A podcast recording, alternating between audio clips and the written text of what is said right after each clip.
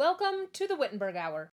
This is a tale of those old fears, even of those emptied hells, and none but you shall understand the true thing that it tells. Hello, and welcome to the Wittenberg Hour, where we explore big questions and discuss that which endures by means of that which has endured that scholars may endure. My name is Jocelyn Benson, and I serve as head teacher of Wittenberg Academy. Why are books an essential part of the journey of life? How might books help us navigate this journey? How do books help us be human? Joining us today to discuss the last six books of our 12 books everyone should read before they are 30 is regular guest Miss Ellie Mumme. Ellie, thank you for joining us today. Thank you for having me, as always. Now, last episode, we discussed The Lord of the Rings, Beowulf, Siddhartha, The Divine Comedy, The Hammer of God, and Moby Dick. Today's list is no less fantastic. The first half of the list we discussed in terms of of journey. While the first half of the list uh, falls under this description, and perhaps the second half of the list could fall under this description too. This second half strikes me as things may not be as they seem, or appearances may be deceptive, or something like that. If you were to characterize the list of books that we will discuss today on this episode, what would you say? Um, I would second that. And I would also say that while I see so much about that concept of self in the last episode's list, that still exists here, but I think it exists in this list more in how does that understanding of yourself reflect in your relationship with others and this concept of community is is going to be really important to this next series your relationship to self and you in in the way that you are defined by other people. So it's it's that idea of self tied to others and tied to community that i think is really important in these last six. Fantastic. Well let's get into our list. The first book on our list is a series of unfortunate events. Uh, you guys are going to get quite a treat, I think, in this episode because it does include the two, the series and book that are most fundamental to me, and the books that I think are most crucial. Um, and this is the first of them. Uh, I like to read because of the series of unfortunate events. This is the series that made me like reading as a child, and I think is incredibly important. Um, this is not as common as I guess I would have thought it is as far as modern series go. Um, but the series of unfortunate events is 13 children's books that lead you through um, the lives of the Baudelaire orphans. Um, they are really something. And my, I guess, my unique perspective on how important this book, this, these series is, is that I read them as like a first grader and onward. I read them as a young child. Um, and these books just really shaped how I viewed the world and how I viewed reading. And they do a great job of, I mean, they have great humor. Um, the the like opening sentence is if you are looking for a story with happy endings, you'd best stop now. Um, like it just warns you, this is not going to be happy. This is not your average story. Um, but it's all about growth. It's all about growing up. You're following these these children from the moment that they find out that they're orphans to like you know throughout all of it. It's all about them growing through that. Um, and it's really focused on sin. I mean it's a series of unfortunate events. Bad things happen. That is what happened. Um, but in doing so since they are in these unfortunate circumstances and they're kind of the brunt of all of these unfortunate events it it gives you an understanding of what it means to love others and what it actually means to be compassionate for others because these children don't receive that very often. They do have people who love them, but they also have people who love them in a failing way. That people who think that they are being loving towards these children when what they're doing is really making their circumstances even worse. And that I think is brilliantly done. Um, and so I think as an adult, you read this and you realize that the way that you treat children and the way that you think you're treating people well often can make their circumstances worse because you're still focused on yourself and not actually thinking about that person and what they need. Um, and so you have these people and these characters throughout these books who genuinely love these kids, but they don't they don't love them past the, their own heads. So they so they end up not helping the kid that well, or they fail at trying to help the kid that well because they don't see past themselves. You know, they they're in you know book number one and you know, or, or even just book number six, and maybe they weren't there for the rest of the other ones. So they don't see the context. They don't know what's going on, and they fail at it because they don't try and learn the context. They don't listen to it. So I think that's really important for adults. But the thing I would say that's most important about these books, and the thing that every adaptation, um, and I could I could honestly go on for years and years about how the Netflix adaptation of this series is terrible, um, but every adaptation has missed is that these books teach children that they aren't going to get taught how to be adults. Um, because that was the thing that I was so prepared for after having read these books that I wouldn't have been at all otherwise. Where you don't you don't have this moment when you're growing up where oh you've turned 15 great. I'm going to sit you down and you're going to i'm going to tell you how everything works. You're now going to know how adults life works. You just all of a sudden are stuck in it and you have to try and figure it out. And maybe people will try to help you but you're stuck and you're just going to have to now figure out oh great i just found out my actions have consequences what do i do with that i just found out that you know these people that I thought were perfect are not perfect. And I just realized how not perfect they are. And all of those things. You don't have a moment where someone sits you down and explains how to be an adult and explains adulthood to you and life to you. That just never happens. You just go through experiences and all of a sudden you are an adult. And these books do a great job of it and also make it very clear that your age has no reflection on when you go through that experience. Every person goes through that experience that makes them an adult at a different moment. And these books do it in a phenomenal way where they they put you in with the kids and you don't realize that you're oblivious and that you're only thinking in the perspective of a child until all of a sudden you get deeper and deeper into them and you're like oh wait there's all of this other stuff that i didn't know i was going to have to deal with and now i have to deal with it.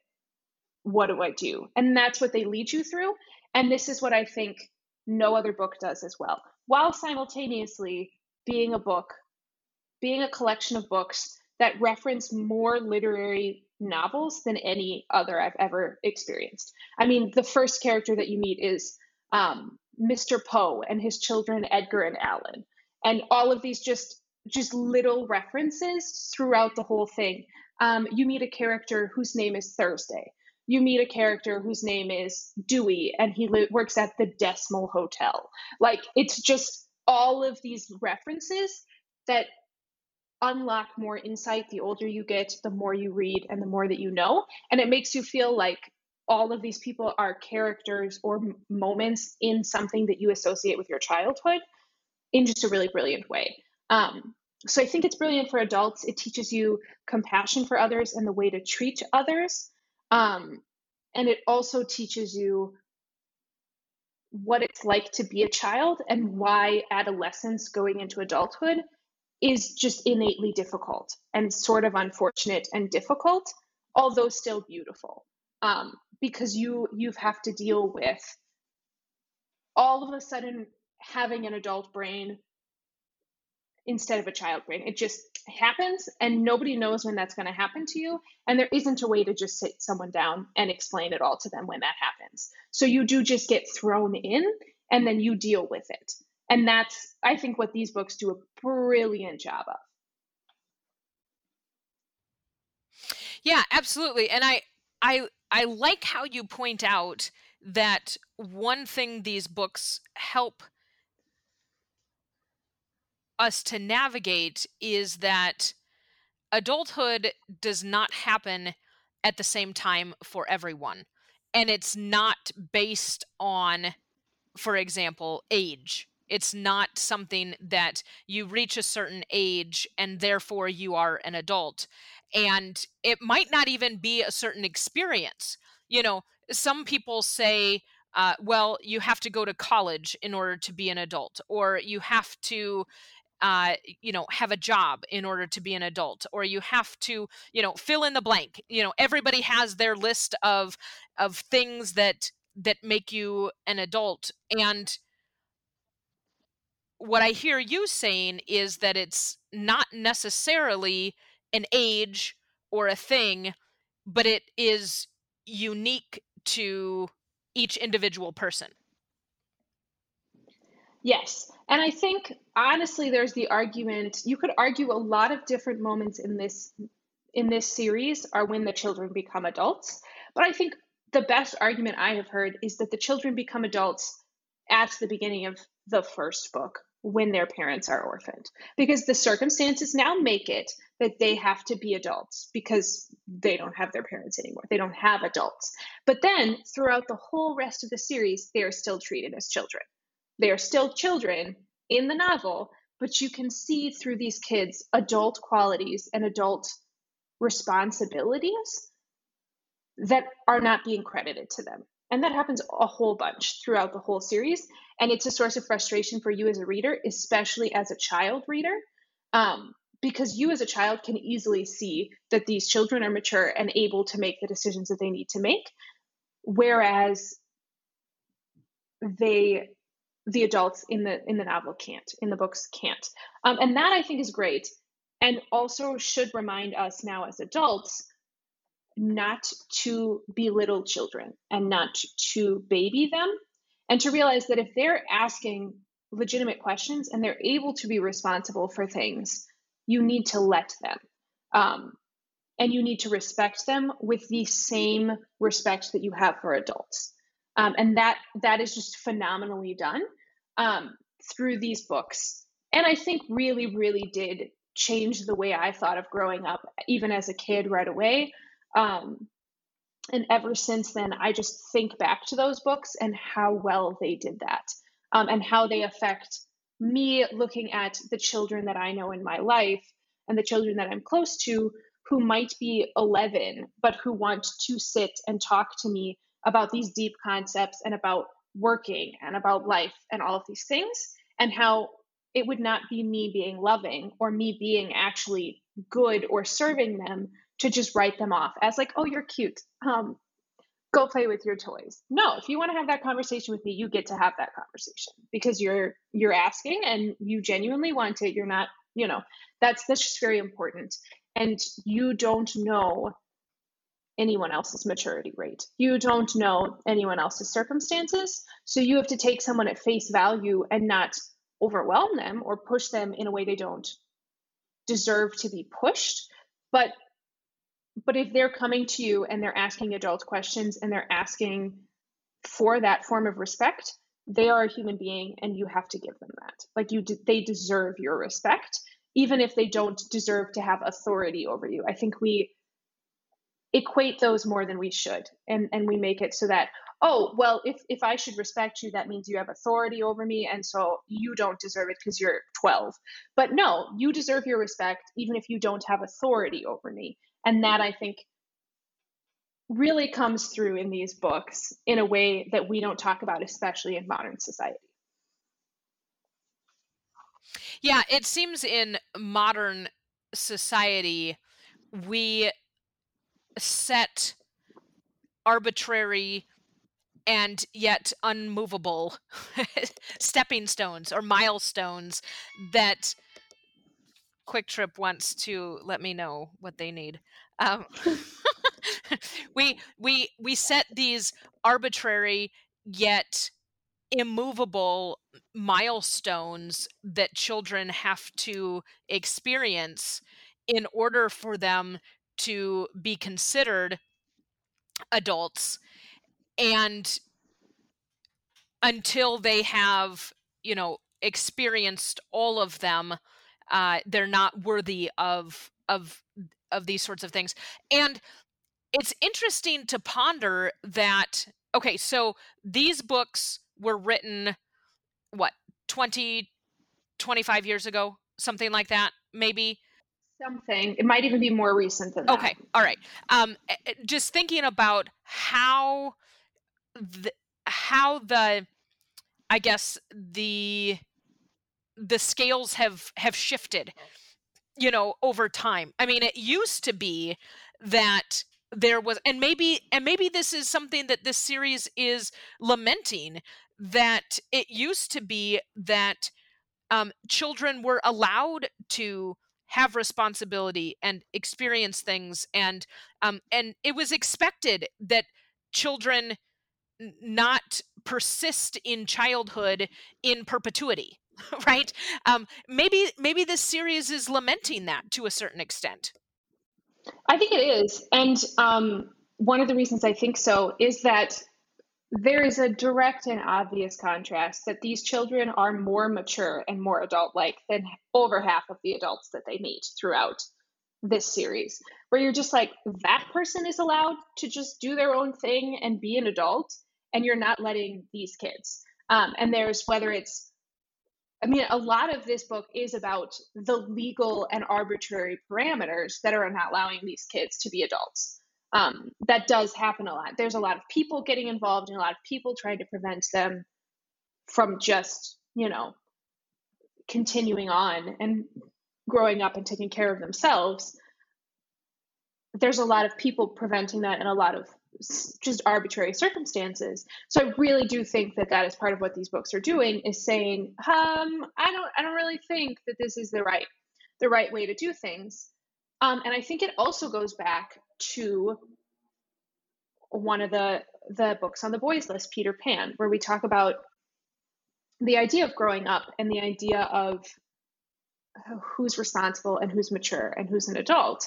Um, because I'm so I'm currently rereading Peter Pan, so it's very kind of fresh in my memory.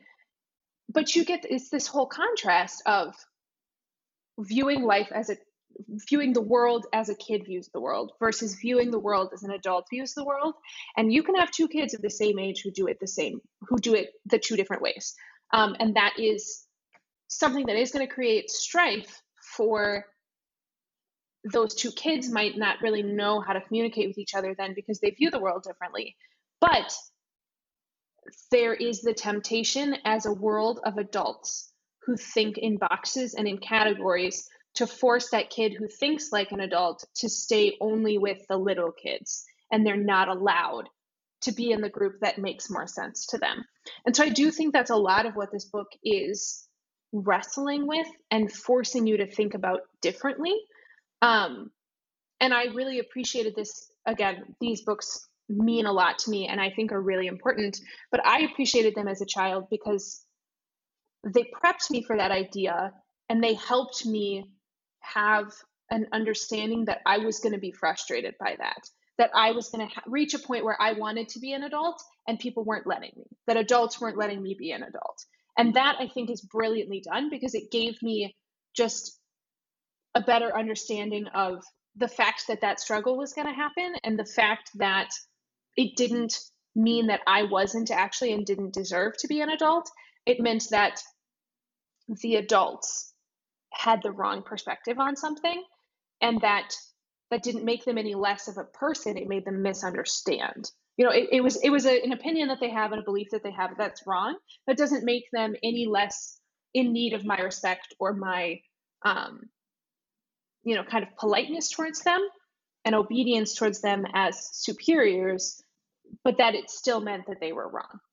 Um, and that i think is helpful because otherwise you reach that point where you realize that your authority figures are wrong and then you feel like you don't ever need to listen to them again. And these books also teach you that that's not the correct thing to do. So i just think they're really really well done and they i mean really deal with that idea of society and and what it means to be an adult better than most books i've ever read Yeah, and that's something, and we don't have to get into uh, this today, but th- that's something that if you read Luther's Large Catechism, the Fourth Commandment, that that is certainly something that is wrestled with there in terms of, you know, what if someone is not, you know, fulfilling what they are to do? You know, what about uh, a father who abandons his children you know these these sorts of things. So you know having these opportunities to to wrestle with these things and um you know have have a context and uh, an opportunity to ponder these things is is fantastic. Um the next book on our list is supremely fantastic. And I have to say that when I was reading it, I, I, just read it recently. I couldn't put it down. It was, you know, I would stay up late reading it. Uh, and uh, when I got up in the morning, I would sneak a few pages in uh, before I, you know, while I was making breakfast. Um, I would be reading, you know, while I was stirring oatmeal and uh, scrambling eggs. Uh, it was just that good. Like I, I knew there was something going on but I couldn't quite wrap my head around it and it was just it it's fantastic. So without further ado, the second book on our list is G.K. Chesterton's The Man Who Was Thursday. Yep, and um, we've obviously we had a whole conversation about Chesterton and why Chesterton is important. Um, one of the things about I love about this book that again I think ties into a series of unfortunate events and ties into the rest of the novels is the way that you perceive the outside world and the way that the outside world is. Um, and I divide this novel into three sections. Like there's three moments in the book. There's the first moment where you're kind of setting everything up and you're like, oh, something is going on and this is very odd. And then you kind of get into this like the second part of the novel, which is this rhythm, and you're like, oh, I oh I know where we're going, and I've got oh there's I you know I'm I'm following along. And then you hit the last part and you're like, this is not what I thought it was. And this is I don't know what to do with it. I don't know where to place it. And it's it's almost like you're frustrated and annoyed and disappointed because you're like, this is not what I thought. And you want it to be what you thought. And that I think is what's brilliant about it is it is it sets you up like, oh, what is going to happen? And it's like, oh, you know what's going to happen. And it's like, by the way, you don't. right. yeah, nope you don't you don't have a clue um, and that's it's just a really weird experience to go through because you do binge the book and you just don't you don't know what's coming and i think that's really good because you know the things that i wrote down as fundamental about this book that you learn is society versus reality is that we as a society build up these like oh well this is how stuff works and reality inevitably is like ha no that's not actually here you go this is what's actually going to happen. And i i mean you illustrate that in every aspect of life but even just you know mo- the modern world got into a huge rhythm and we were you know we all know how life works and then the whole covid thing happened and it was like reality going yeah nope mm-hmm, here's this is this just here's a curveball. Good luck. Um and that happens all the time and that's part of growing up and that's part of adulthood is that even if you think you have a plan and you think you know what's going on, you you you never know when a curveball is going to hit, and you never know when everything is just going to completely and radically change, and everything that you thought was what was going to happen is flipped on its head. And I think this book does a great job of that. And I also think this book does a great job, therefore, of teaching you that it is one thing to understand life and to um, like to understand and plan and to think. And it is a very different thing to live your life trusting um, and trusting that all things will work together for good and trusting that even if you don't understand, sometimes that trust is more important and that belief is it, it just is more important to the way that you live your life and if you have that trust and that faith no matter how many times the world is flipped on its head, you have something to cling to. And I think that's really what this book does a great job of reminding you, um, especially in a world where we we live in a society that believes that society is everything and that what the society decides is what is correct. Um, and this book turns that on its head. It says, hey, whatever society thinks might have literally, might live in a completely different world than what reality is. This is reality and this is society, and they're literally not even connected at this point. And I think it does a good job of preparing you for the fact that that very well might be the case. Yeah, and as you were eh, talking there, it occurred to me that perhaps one of the things that Chesterton is trying to I don't know if if he's encouraging or admonishing. Uh, you know, sometimes it's it's hard to tell where we are, where, where we're sitting with Chesterton uh, on at, at any given moment. But the the fight for reality you know when when society uh, throws us that curveball and we're faced with you know this that that we are told that something is real and we look at it and we go no that's not real. You know what is what is our place in terms of fighting for reality and demanding i don't know if demanding is is the right word but um pondering uh reality in that regard. Yeah i i think he is i think more so than like demanding reality it's it's this idea of constantly searching and refusing refusing to sacrifice reality because you're tired of looking for it. Um, and i think that's a big part of it. Um, and actually we're going to draw back to series of unfortunate events because like i mentioned there is a character in the series of unfortunate events who's named thursday. There is like a whole reference to this book um, and the whole concept of the man who was thursday in the book. That that pops up. And it pops up so frustratingly in that book as well. It's hilarious now that I've read Man Who Was Thursday to look back on that and see just how brilliant it is because you reach this point where you you just you know with the kids you are fully on the same page as them you get it and you just you have pinned down finally what these books are about and then it switches on you and you you get so mad you're just like, are you kidding? This completely changes the entire context of the books and it completely changes everything. And you don't necessarily know what reality is, but you still just have to pick yourself up and keep going and say, okay, everything just altered itself again.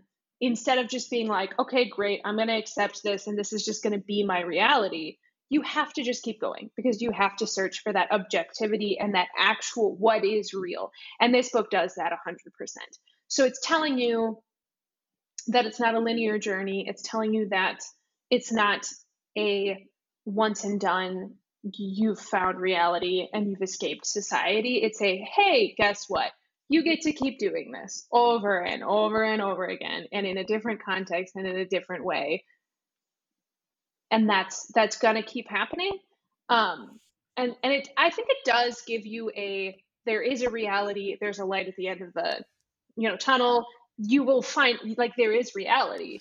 But i think it's not necessarily telling you it's going to be easy it's not going to be what you think it is and it's not going to be just an immediacy thing. It might it's going to take you your whole life. It really is i think.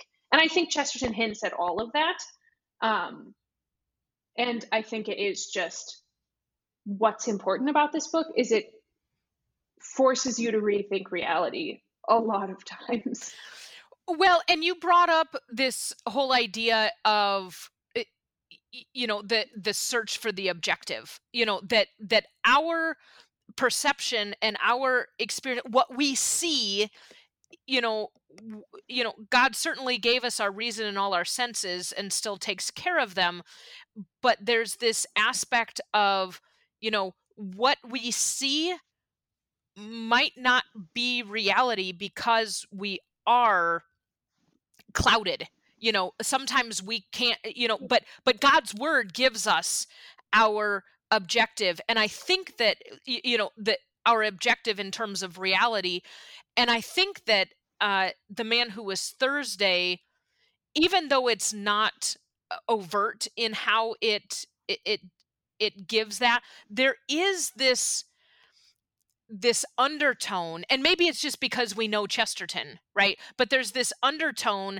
that even in the chaos and even in the and i don't want to give the book away um but but even in the circumstances that arise there is still an objective reality that exists that is not put into place by the characters. Uh, there's this there's this undertone that it could be uh, you know that it's that it's, it's outside of us and determined by someone else. We know that that objective reality that objective truth uh, is is god and his word. But i think that that in the midst of everything that we have to cling to that Yes, and I think actually uh, this is just getting, uh, and and obviously that's how I wrote the list. But it's funny to me the more you talk about it, the more like meta it gets. Where I'm just going to draw back to the different books on the list. Um, this is just a big thing where I think it's not even just Christians have to cling to faith and that that's as easy as it is. It's not that easy, and that's another part that I think that comes up in series of unfortunate events. It comes up in the Hammer of God where you want to just be able to be like, the Bible tells me exactly how to live every aspect of my life. But then you reach adulthood and you're like, okay, but like, what about in this specific circumstance? What is the right thing in this specific circumstance? And you don't know. And you're trying to discern what the best decision that you can make is based on the word of God for that specific moment in your life. But it's not like God says, Ellie, when you turn 24, you're going to do this. We don't get that we still just we just get this understanding of the reality and objectivity and you're trying to like sort through all of the murky just cloudiness of a sinful life to just be like okay i think that's the light i'm trying to go for it that's what we're doing and i have these guides but hopefully this is a step in the right direction instead of a step to the left or even a step backwards i'm trying and i see where i'm needing to go and i'm not going to lose focus on that but it is not black and white. And that's kind of, we're in the murkiness and we know where we need to go, but we don't necessarily know how to get there.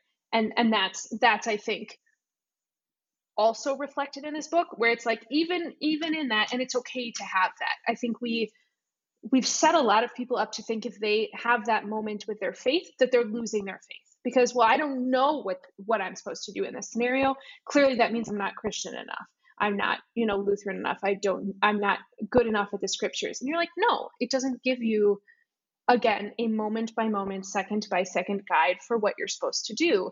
And so we see this in the Hammer of God. We see this all over the place in these books. But I think Man Who Was Thursday does that as well. And I think that's part of after having read other Chesterton, like you said, that's what Chesterton's doing here too, is it's like even when you are 100% positive that something is true, that doesn't mean you know what that truth means correctly in your own life. And you might have this moment where you're like, oh, that was supposed to mean this thing, not what I thought it meant. Um, and I think that's also a big part of Man Who Was Thursday. Well, I think that leads us beautifully to Frankenstein. Somehow these transitions just happen, and uh, here we are at Frankenstein, which uh, kind of hilariously is probably one of the most misunderstood books ever because everyone thinks that the creature is Frankenstein. Right, you know, like you're, you're you're on the outside, and you and you think Frankenstein, and you think the creature. And of course, it's instead his creator. Um, and this book and the next book, uh, again, ridiculous. It's like it's like I have certain things that I've been pondering and thinking that would come up in this list that I'm making because they just flow together. Because the next two books are talking about a college dropout who is dealing with all sorts of these like big, humongous questions and what do I do with them, and in a very philosophical way. Um, so that's what these next two are about. But Frankenstein is about, of course, Frankenstein, the human who drops out of college, or I think he might get suspended because he just doesn't show up. But he's, he doesn't make it through college. Um, and he instead decides that he is going to build a creature using all of the new science and tech to, to create life. And we have so many exhaustive kind of conversations in a literary context about Frankenstein because it really is the first science fiction novel. It is the first of many to come, and it really does this fundamentally brilliant thing.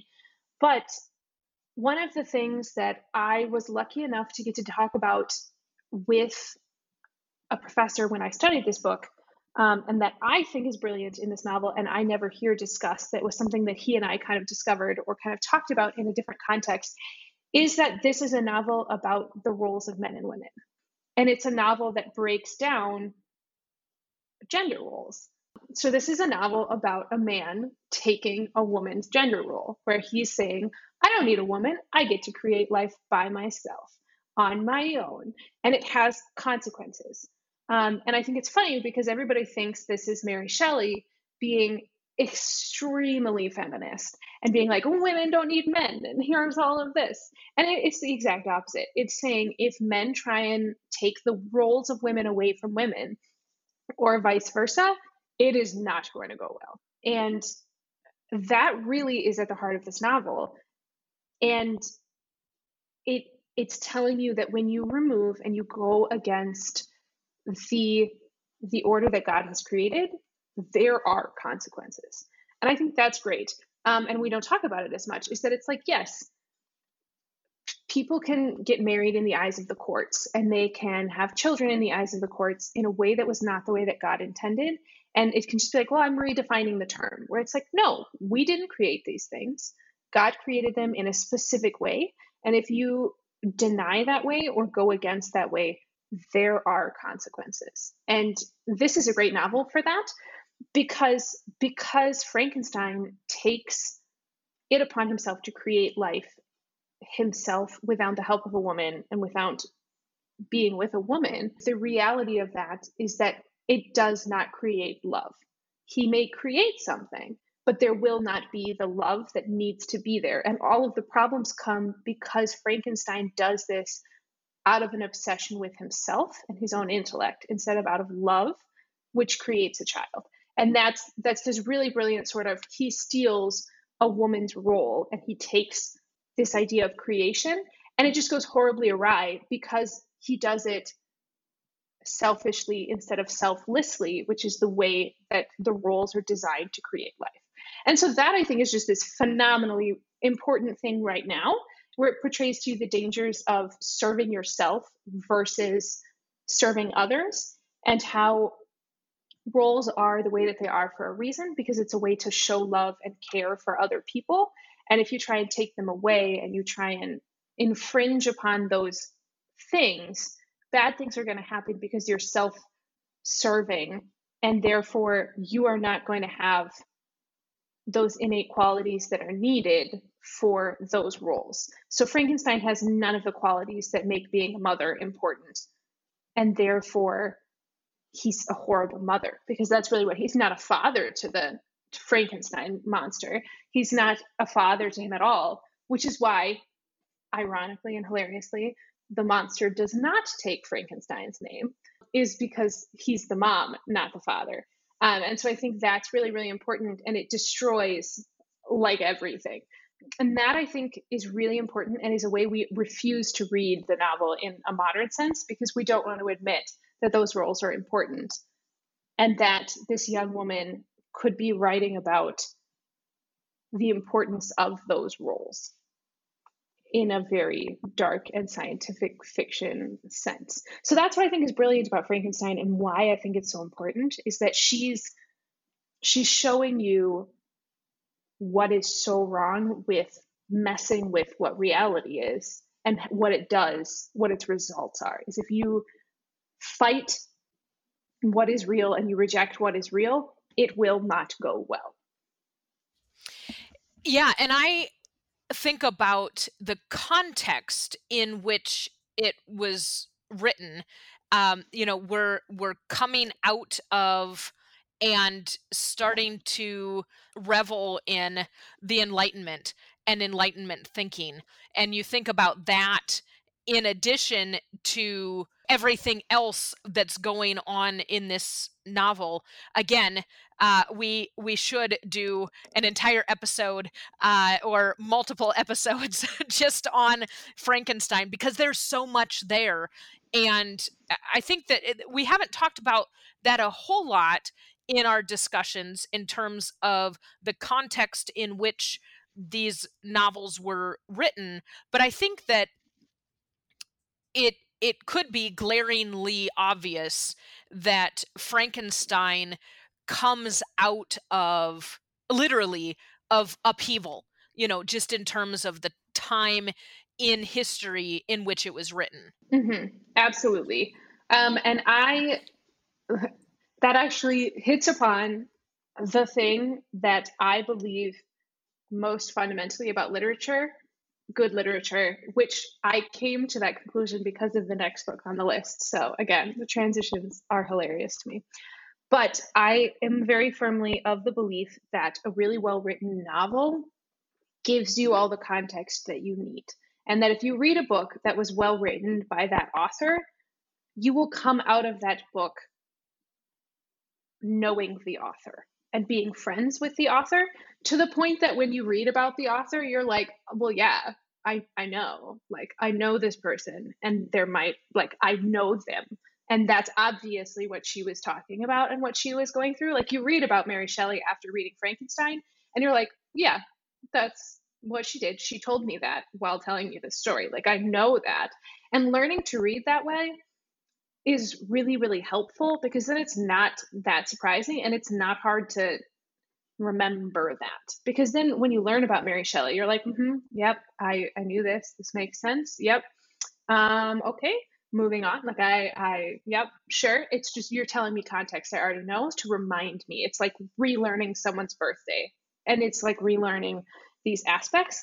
And it it makes literature also less stodgy and snobby. It's like, no, I, I'm getting to know people through this. Um, because it's not that hard to pick up the person behind the novel at the same time. And I think if you truly love a novel, you you will feel close to and as though you are friends with the author behind the novel just as much. And I think this is a good novel to kind of learn that with because I think it's easy to learn the context of what she's writing in and what's happening at her time by reading this book. You're like, oh, this is when she lived, and this is what was happening in England while she was there, and this is this is pretty pretty blatantly obvious in her in her book. So I think that's a really important part of reading and learning to read as an adult and learning to read in a way that creates community and builds understanding and discussion is to learn to read without trying to block the author out. Um, I don't think you have to read a book without knowing any context, and I don't think you have to read a book knowing all the context before you start. But I think those two things cross over naturally, where you learn the context by reading the book and you learn the person by reading the book, and you want to do more because you're like, oh, well, I feel like I know this person and I want to know more about them and I want to learn their details and I want to read their letters and I want to read these things because you're getting to know someone and you're getting to know a different context and a different moment in history. And it really ties two time periods together. I actually talk about this a lot in tragedy in my class. Um, we talk a lot about how we finish the semester by reading Euripides. Um, and Euripides lived like in the 400s BC, long time ago. And unanimously so far, he has been the student's favorite. And they very much feel like he's writing to the same context that they live in. So they have this insane gap of years between them and Euripides, but they still feel like they could have a normal conversation with him because their context almost seems like the same to them. And so it's this ability to read across centuries and millennia and actually know the person behind it in a way that like it doesn't surprise them when they learn then Euripides' life story. They're like, mm, yeah, I know him. That's, that makes sense. Okay. he obviously was thinking about these things and asking these questions. So I think Frankenstein is a great way to learn to do that. But I think the more you learn to do that and you open yourself up to the person behind the book you're reading, the more you get out of the reading. Yeah, and I I think that that is a really good apology for just reading. You know, when children are learning to read or when children are reading, even for school, and eh, to just read you know sometimes we spend so much time with you know literature packets and study guides and you know uh, you, you need to know the author and you need to you know okay lo, so let's let's break down the plot and let's talk about you know the the character development and let's talk about the themes and let's talk about the you know no just read. All of these things are going to come to you and if we if we spend so much time chopping up literature and making it all about the elements of literature, we completely lose the literary value of it because we've set that aside and said, well, these these things are more, you know, we lose the forest for the trees. And I think that everything you just said there really provides a good testimony for the fact that just read. It will make sense. Yep. And it will also make you know the trees ridiculously well. That's right. Like it really will. Um, and that I think I'm going to segue us into the next book um, with that because the next novel is Crime and Punishment by Fyodor Dostoevsky. Um, this is my favorite novel. It is not even hot take in my opinion what i think is the best novel ever written. I think it is the best piece of literature ever um, written down. And just going off that i read crime and punishment ridiculously young. I was 13 or 14 when i read it. Um, i think i started when i was 13 and i was 14 when i finished it. But i didn't really read it with any community. I didn't know anyone who'd read it, of course, because I was way too young to read it. Um, so nobody else my age had ever read it, and no adults that I knew had read it. Um, so I read a book that took me a year and a half to read, and then felt like I knew the author. And that was the first time I'd ever had this feeling of, I know the guy who wrote this, even though he had obviously died 200 years before I was born.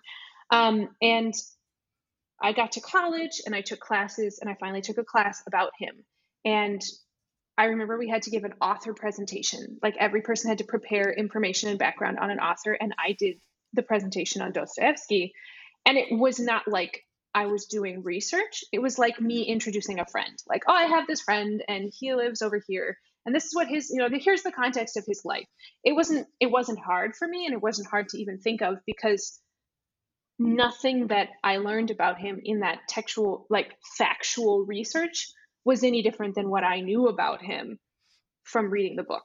Because it was just like, oh, he's this this is what Dostoevsky, this is his personality. Here you go. Here he is. And it made it way easier and it made it makes for me seeing what he is doing and seeing what he's influenced by and what his culture is so easy because I let him kind of just have a conversation with me through the book. It was like we were talking through that book. Um, and I think children are very good at that. So I think if you can help allow kids to have that opportunity, it, it's really great. Um, I would not have been able to do that probably from what I've heard about how hard it is to read Russian literature for most people. I think if I would have tried older, it would have been very different. Um, but I had that opportunity to just have a conversation with the author in my head with a book that I think was really, really good. Um, but this book is, again, we can go on and on and on forever about this novel as far as I'm concerned. But this book, very simply put, shows us what complete and utter human depravity looks like. Um, and it shows us what compassion is and what humility is simultaneously. Um, and it shows us how that works in community. And you have the main character, uh, Raskolnikov, and Raskolnikov is the exact same as Frankenstein in so many ways. He is a young, um, I think he's 22, college dropout who is not like just stubborn and hateful and doesn't have a soul. He has a very, very, very intense soul. And this is what we see in Russian literature all the time. Um, and that's part of Russian culture is that they focus on the soul far more than the Western world does. As they have this idea that human people have a soul and a body and that they are so linked that separating them is ridiculous and talking about one without the other is absurd. And so you see this person with an exceptionally huge soul um, and, and a soul that is depraved and that is really, really miserable and suffering. And it and it makes you as a reader basically bound to that soul. Like you you kind of div- the the divide between you and Raz Raskolnikov when you read this book should just disappear. Like you kind of just become him every time you read it. And it's it's not uplifting right off the bat. You know it's not it's not nice to be bound to something with so much torment but then you grow through it and i think that's really important because this novel therefore teaches you how to interact with others because every person around you is completely depraved. Um, I would argue that this novel, I think, has prepared me well for being married because I I stuck it out with Raz Raskolnikov and he does not do well. Um, and I'm marrying someone who is a sinful human being. Um, but but it teaches you why it's important to stick it out and why you have to see past what um, what what someone's worst qualities are. Um, and that goes to Dostoevsky's whole that was his whole thing. Um, so you can see that in a lot of his books. But I think this book is the easiest way to teach that to someone. Um, Dostoevsky's one of his most famous quotes is the quote, um, "To love someone is to see them as God intended them," and I think that's a great um, a great summary of this book is to teach you that you are supposed to learn to have compassion for this totally depraved soul for Raskolnikov. And reading the book in the in the way that Moby Dick teaches you to sacrifice yourself, this book teaches you to love someone who does not deserve your love, um, because he does deserve your love. And that's kind of the weird uh, conflict of this book is that absolutely nothing he does and absolutely nothing about him and his personality seems to to ask for your compassion, while Dostoevsky is constantly telling you subvertly through this novel. However, he's a human, which means he's created in the image of God, which means you have to love him. Sorry. Even he is created in the image of God, so you have to love him, even though this is who he is. I don't I don't care. You must learn to love him. And I think it's just brilliantly done.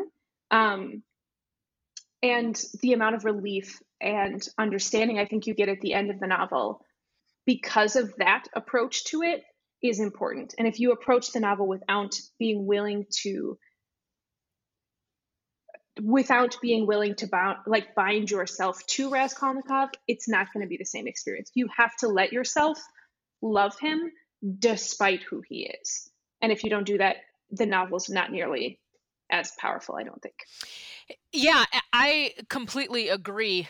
And the way Dostoevsky brings you into the the setting makes it easy for you to bind yourself to the characters you know when when you're when you're in mm-hmm.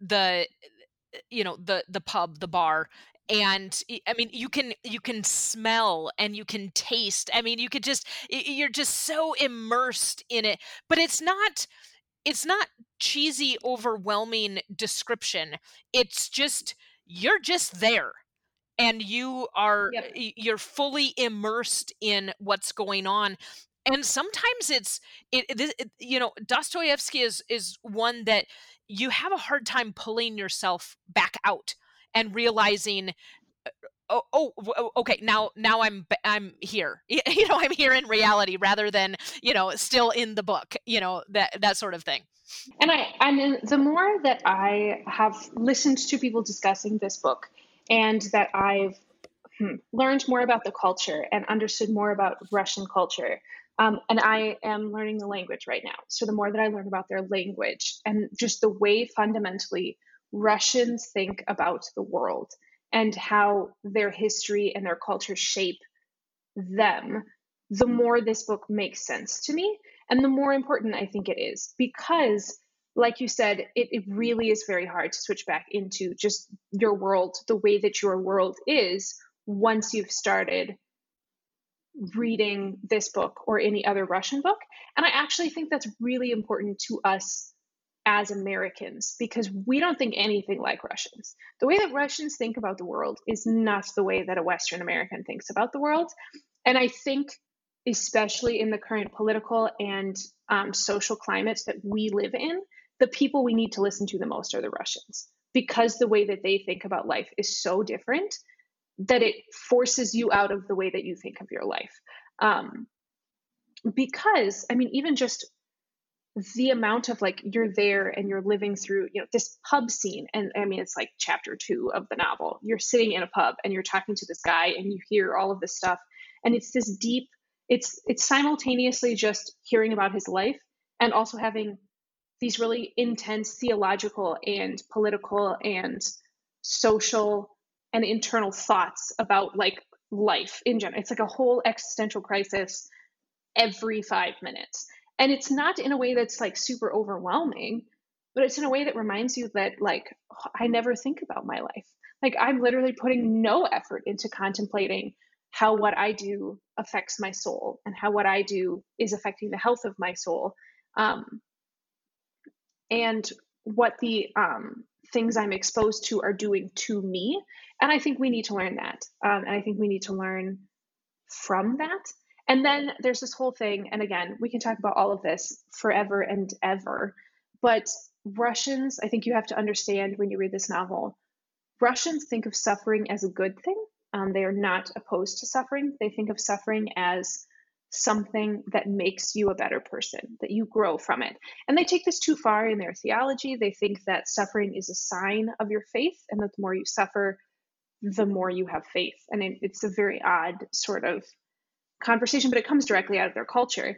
Um, and you have to understand that they don't look at suffering as we need to eliminate all suffering every second. And if I'm suffering, my life is awful and I'm failing. They look at suffering and they're like, great, a challenge this will make me better. It will help my soul. And I think as sinful human beings, we're always going to struggle. And looking at struggling as a as an opportunity to grow and an opportunity to learn would be very, very good for the soul of the American people and the soul of us um, as Christians. Uh, obviously, not to take it too far theologically, but I think their approach to that is so much more important than we give it um, the opportunity to be. And this novel does a great job of teaching you how suffering can be better for you in the long run than just living unbothered by something. And this book is all about living bothered by something. So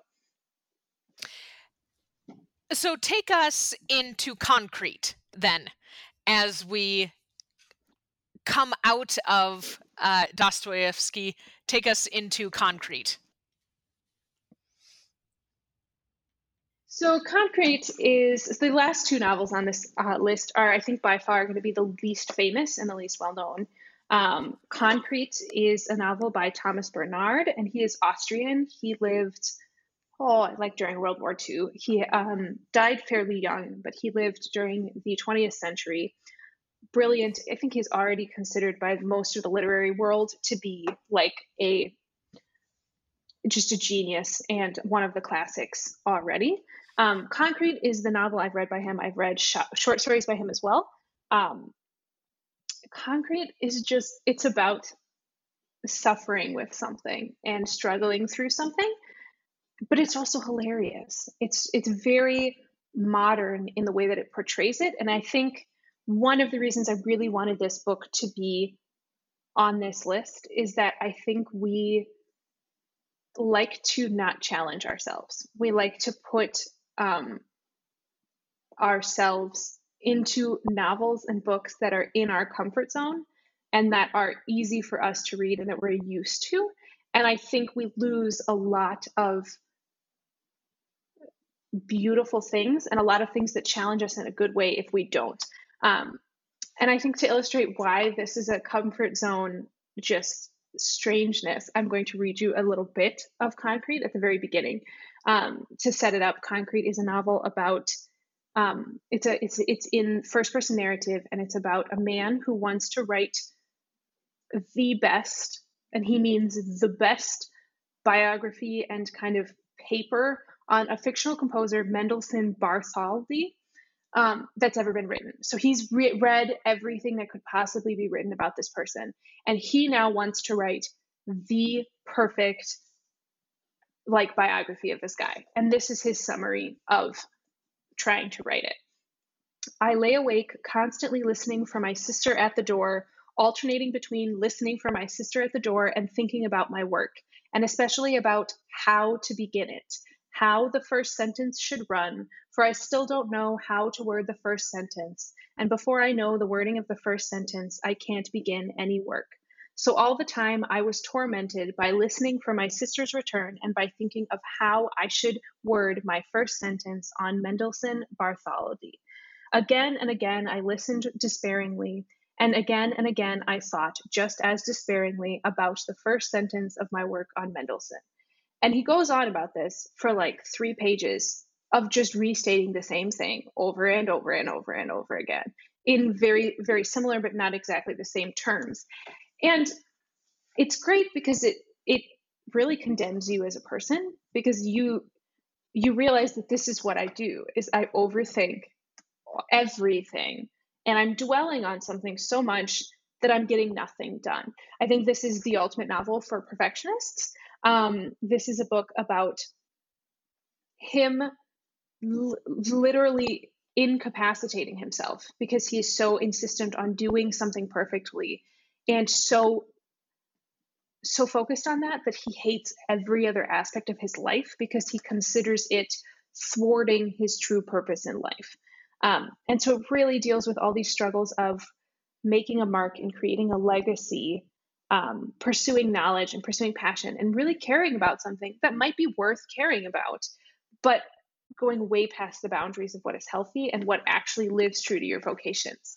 Um, and I think it's a great novel to read for for the average person because I think many of us have that duality of understanding that the simple life um, and the hobbit life and all of those qualities that we look up to um, and those given aspects of life of you know marriage and a family and all of these things are so important and we believe that and we hold to that. But then you have to also wrestle with the but i think that these you know intellectual things are really important and i think that they deserve attention and they deserve someone who dedicates the time and effort into them. And this is a novel about that and and that struggle and saying but you know i'm either going to be a horrible brother and a horrible just member of the community so that I can dedicate myself to intellectualism. Or I'm not going to do this and I'm going to do this. And how do you balance it? Can you balance it?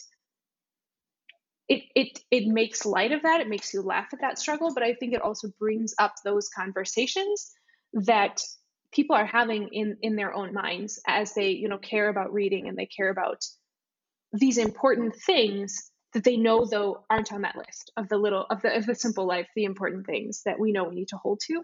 And it's this balancing act of that. And i think concrete does a phenomenal job of that while also introducing you to a form of reading and a form of writing you probably aren't used to and that you should be used to because it's brilliantly done.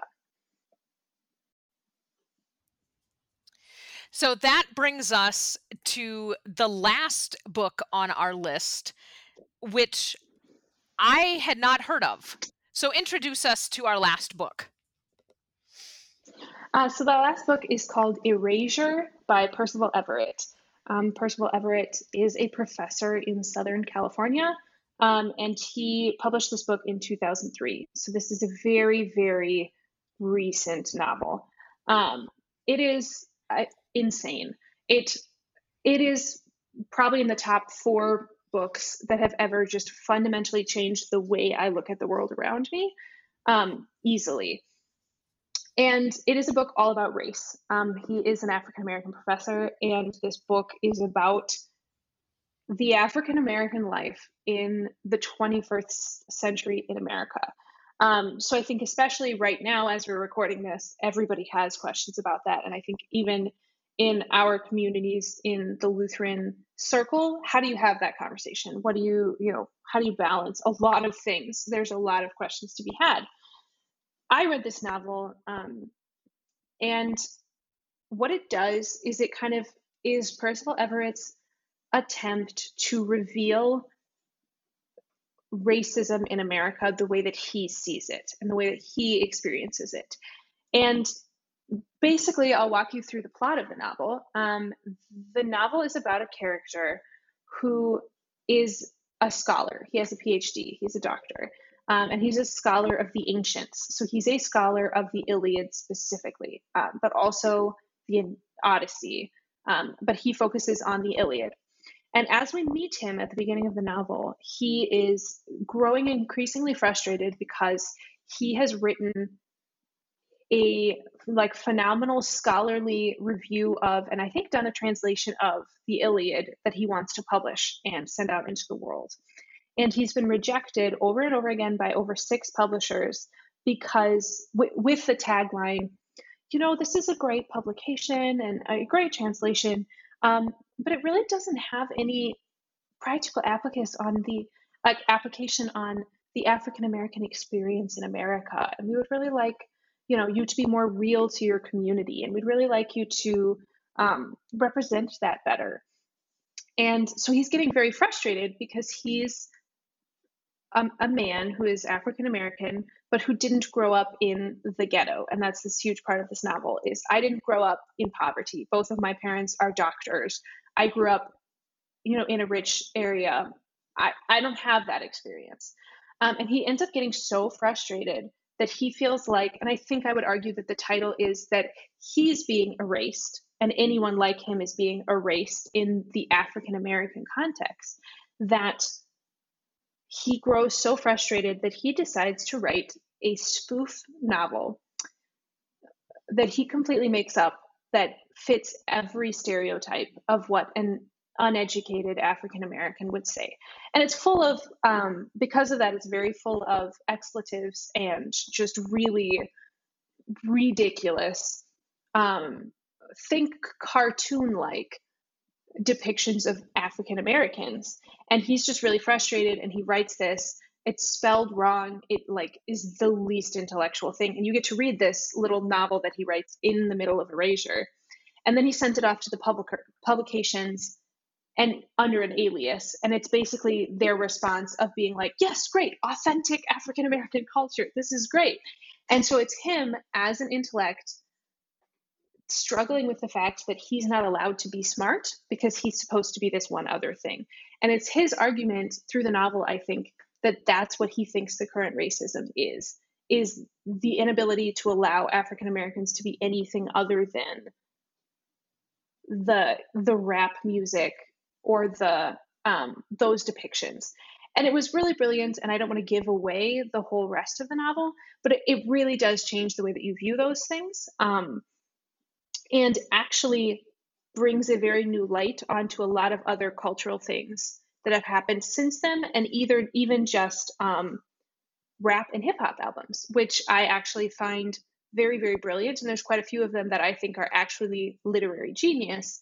And this book was key to me realizing that um, and seeing what they're doing. And so I think it's a book that forces us to think about racism and that concept in a very different way that it often gets talked about and reminds us as Christians that what we need to do is look at every person on an individual basis and talk to them and get to know them specifically and that anytime you categorize another group of people um, whether by religion or race or circumstance or place you're you're erasing who they are. You're taking away from their actual identity and you're forcing them to be something that they're probably not.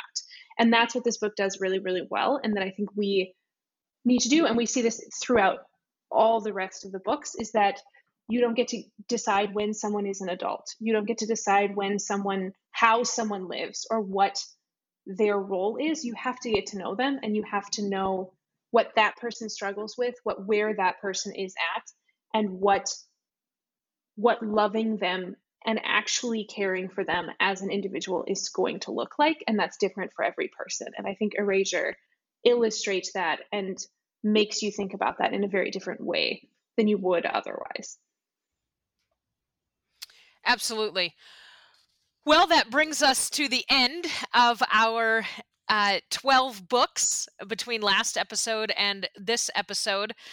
Miss Ellie Mumme teaches tragedy and the art and history of composition for Wittenberg Academy. Ellie, thank you so much for walking us through these books. Absolutely. It is it is always a pleasure.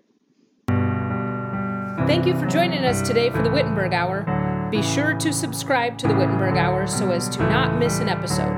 If you would like to learn more about Wittenberg Academy, please visit our website at wittenbergacademy.org. You can like and follow Wittenberg Academy on Facebook, Twitter, and Instagram. Join us again next time on the Wittenberg Hour.